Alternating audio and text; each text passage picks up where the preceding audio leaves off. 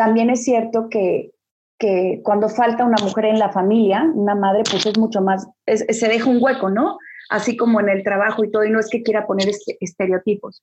El chiste es que en México es una realidad que, que mueren o son asesinados más hombres que mujeres, ¿no? Entonces, lo primero es, todos tenemos que cuidarnos. Si somos testigos y estamos viendo que una persona necesita ayuda, que un niño eh, está siendo violentado de alguna manera, si dudamos que la persona o el adulto con el que va no es su familiar, pues nada, perdemos con acercarnos y ver qué está sucediendo, ¿no? Entonces, primero cuidarnos unos a otros como seres humanos, porque al final todos somos seres humanos y todos queremos el bienestar, eso por principio. Eh, segundo, las mujeres también tenemos que cuidar de los hombres en un sentido de respeto. Si buscamos respeto, tenemos que respetarlos si queremos que respeten nuestra dignidad, tenemos que respetarlos. Eh, yo soy partidaria, sin tener que ser eh, pues una abuela, ¿verdad? Porque no, no soy tan grande, pero soy partidaria de que las mujeres empecemos a hablar entre nuestros amigos, en el trabajo y todo, con un poquito más respeto, ¿no? Una palabra y cinco groserías, no ser muy llevadas y todo, porque el hombre no distingue.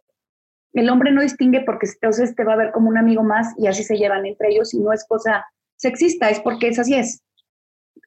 Y respetarnos, ¿no? No faltarnos al respeto, no decirnos otras cosas. Y ya en el tema de la mujer, por la pregunta que tú me estás diciendo, creo que los hombres pueden hacer mucho en el eh, servicio público, en la calle, en los supermercados, darse cuenta que una mujer puede sentirse vulnerada cuando con violencia una, dos o tres personas, sean hombres o mujeres, la acosan, se la llevan, la secuestran es una realidad que están secuestrando jovencitas, es una realidad que, está, que existe la trata de personas en, nuestro país, es una realidad que se llevan niños, niñas y personas vulnerables también. Entonces, un hombre que ve eso puede pararlo, un hombre que ve eso puede, puede apoyar. Y en casa, pues cuidarnos mutuamente y amarnos, ¿no?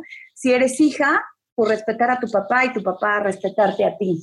Eh, si eres esposa, por respetar a tu marido y amarlo y él también que te ame a ti. Si eres hermana, lo mismo, o sea, tratar de ser constructores de paz. Y eso significa ver, como diría la psicología positiva, ver lo bueno en el otro ser humano y darse cuenta que muchas veces cuando vemos todo lo que no nos gusta afuera son cosas que tenemos que cambiar dentro de nosotros. Y hacer ese trabajo personal y no es una cosa de ser positiva o positivo simplista es una cosa de trabajo personal, de confianza en uno mismo y los que crean en Dios, pues de confianza en Dios también.